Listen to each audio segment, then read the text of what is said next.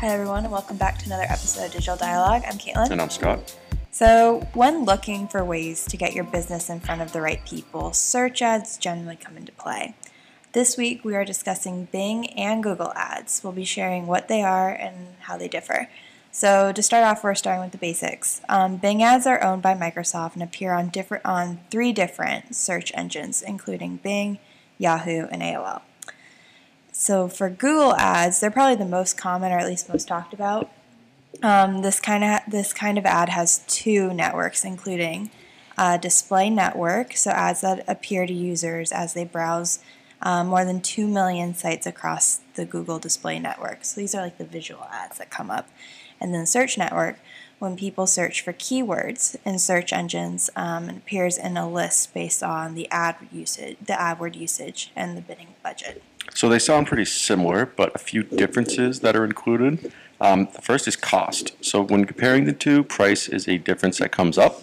Google ads tend to be more expensive due to its popularity and the competition that comes with it, while Bing is the cheaper option. Um, typically, the average CPC for Bing ads is $1.54 and closer to $2 for Google ads, and Bing ads promote a lower cost which is really favorable for smaller businesses or businesses with a lower marketing budget. And obviously, now is an important time to consider why that is and brings us to reach and demographics. So, first is reach. Obviously, many we know that Google is definitely the largest and most used search engine in the world, but Bing is also used by a lot of people as well, meaning it has hundreds of millions of people visiting every day. And according to StatCounter, Google has 92.95% market share of the worldwide search engine market, while Bing only has 2.32%.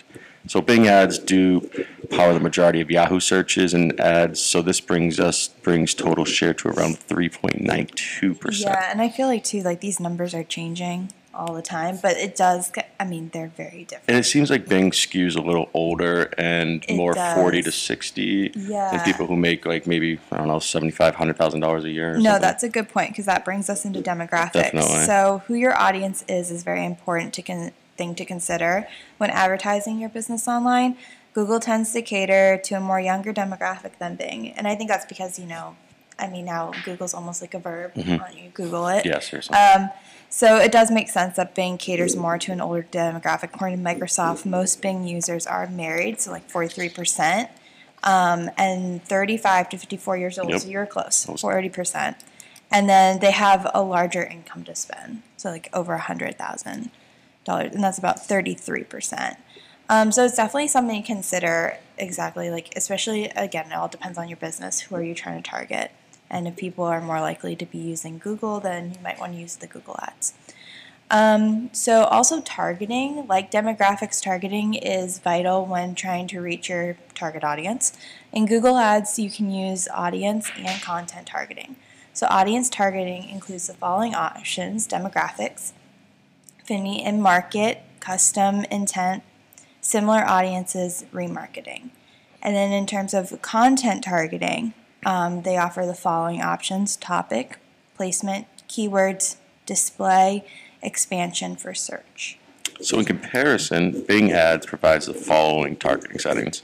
You can choose from in-market, LinkedIn profile, custom audiences, keywords, location, day of the week, time of the day, gender, age, device they're using, and also remarketing similar to Google.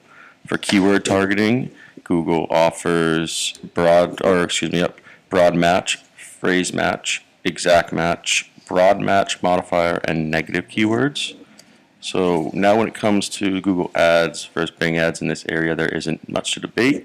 That's because Google Ads and Bing Ads offer identical keyword match searches, so you're not going to get much disparity between the 2 Um, broad match modifier available in Google's Ads is the only difference between the two platforms.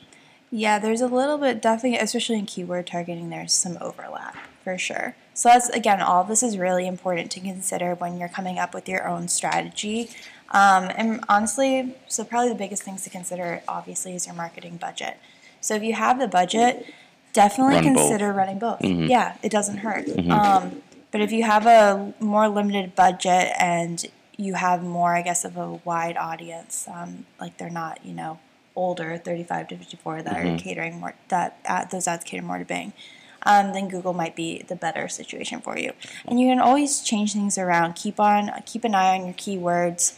Um, run A/B tests to see what's working best for you, and then you can always modify in the future. It is really interesting too the way that you can target people and just the different uh, options that you have. Even when we watch and go through our own custom client stuff, it's really interesting to watch. It really is. It's almost like a science to it, it because is. you can get so specific. It's very advanced. Definitely. So we hope this is helpful and keep an eye out for the blog post that will be coming along with this on Thursday um, where we can break it down a little bit more.